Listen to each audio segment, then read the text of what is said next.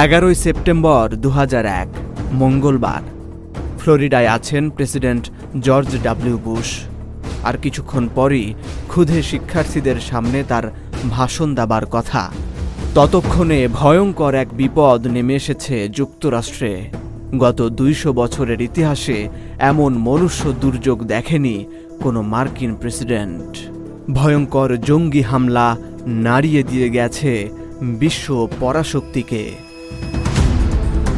চল্লিশ থেকে পঞ্চাশ মাইল দূর থেকেও খালি চোখে দেখা যায় নিউ ইয়র্কের একশো দশ তলার টুইন টাওয়ারটি।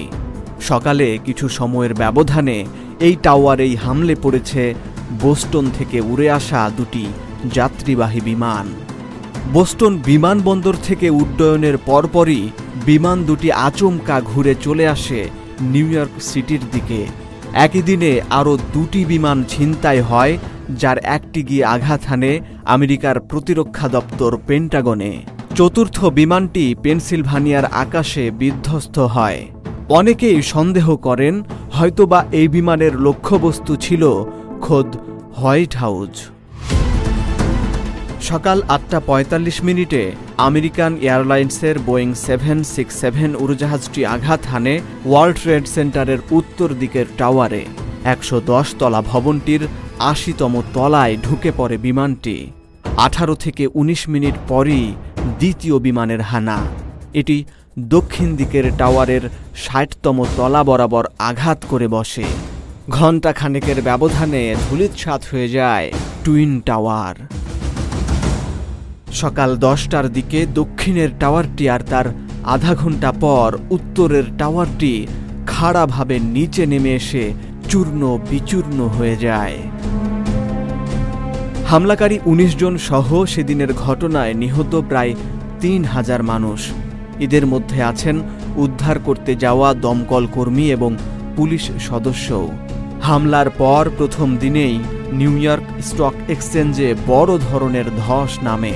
অর্থনৈতিক বিপর্যয়ে এক মাসেই চাকরি হারান প্রায় দেড় লাখ মানুষ।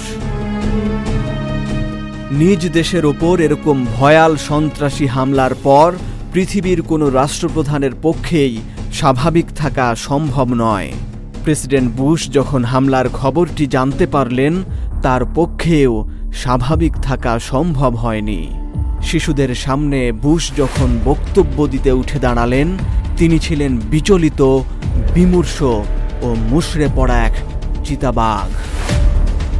এ ধরনের বিপর্যয়ে সাধারণত রাষ্ট্রনায়করা সব কাজ ফেলে রাজধানীতে ফিরে পরিস্থিতি মোকাবেলার চেষ্টা করেন।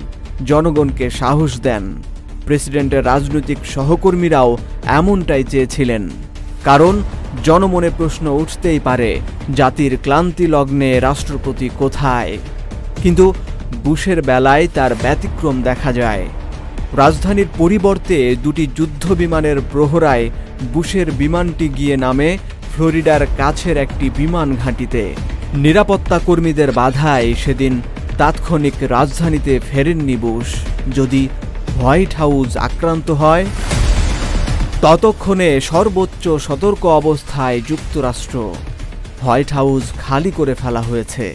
সেখান থেকে ফার্স্ট লেডি লরা বুশ ও অন্যান্য স্টাফদের নিরাপদে সরিয়ে ফেলা হয়েছে। ভাইস প্রেসিডেন্ট ডিকচেনিকে উপরাষ্ট্রপতির ভবন থেকে একরকম টেনে হিঁচড়ে বের করে বাংকারে নিয়ে যাওয়া হয়েছে। পররাষ্ট্রমন্ত্রী কলিন পাওয়েল লাতিন আমেরিকা সফর সংক্ষিপ্ত করে চলে এসেছেন দেশে। কিন্তু বুশের তখনও রাজধানীতে ফেরার নাম নেই। বুশ যখন হোয়াইট হাউজের দক্ষিণ লনকে পেছনে রেখে জাতির উদ্দেশ্যে ভাষণ দিলেন, ততক্ষণে রাত সাড়ে আটটা বেজে গেছে। তিনি বললেন, এই হামলা একটি যুদ্ধের সূচনা। মাসখানেকের মধ্যে সত্যি যুদ্ধে জড়িয়ে পড়ল আমেরিকা। সাতই অক্টোবর আরব সাগর থেকে ঝাঁকে ঝাঁকে মিসাইল ছুটে গেল আফগানিস্তানের দিকে। কাবুল, কান্দাহারে উড়ল ন্যাটোর ড্রোন আর জঙ্গি বিমানের বহর।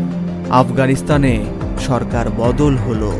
কিন্তু যুদ্ধ শেষ করতে সময় লাগল অন্তত ২০ বছর। গত ত্রিশ আগস্ট পুরোপুরিভাবে কাবুল ছেড়ে গেছে আমেরিকার সেনারা।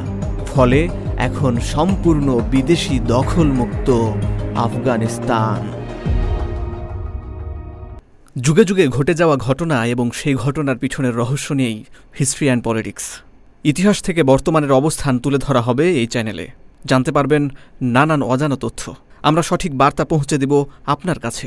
আমাদের কন্টেন্ট যদি আপনার ভালো লাগে, তবে অবশ্যই লাইক দিন, সুচিন্তিত মতামত তুলে ধরুন এবং তথ্য সমৃদ্ধ এই বার্তাটি ছড়িয়ে দিন বিশ্ববাসীর কাছে।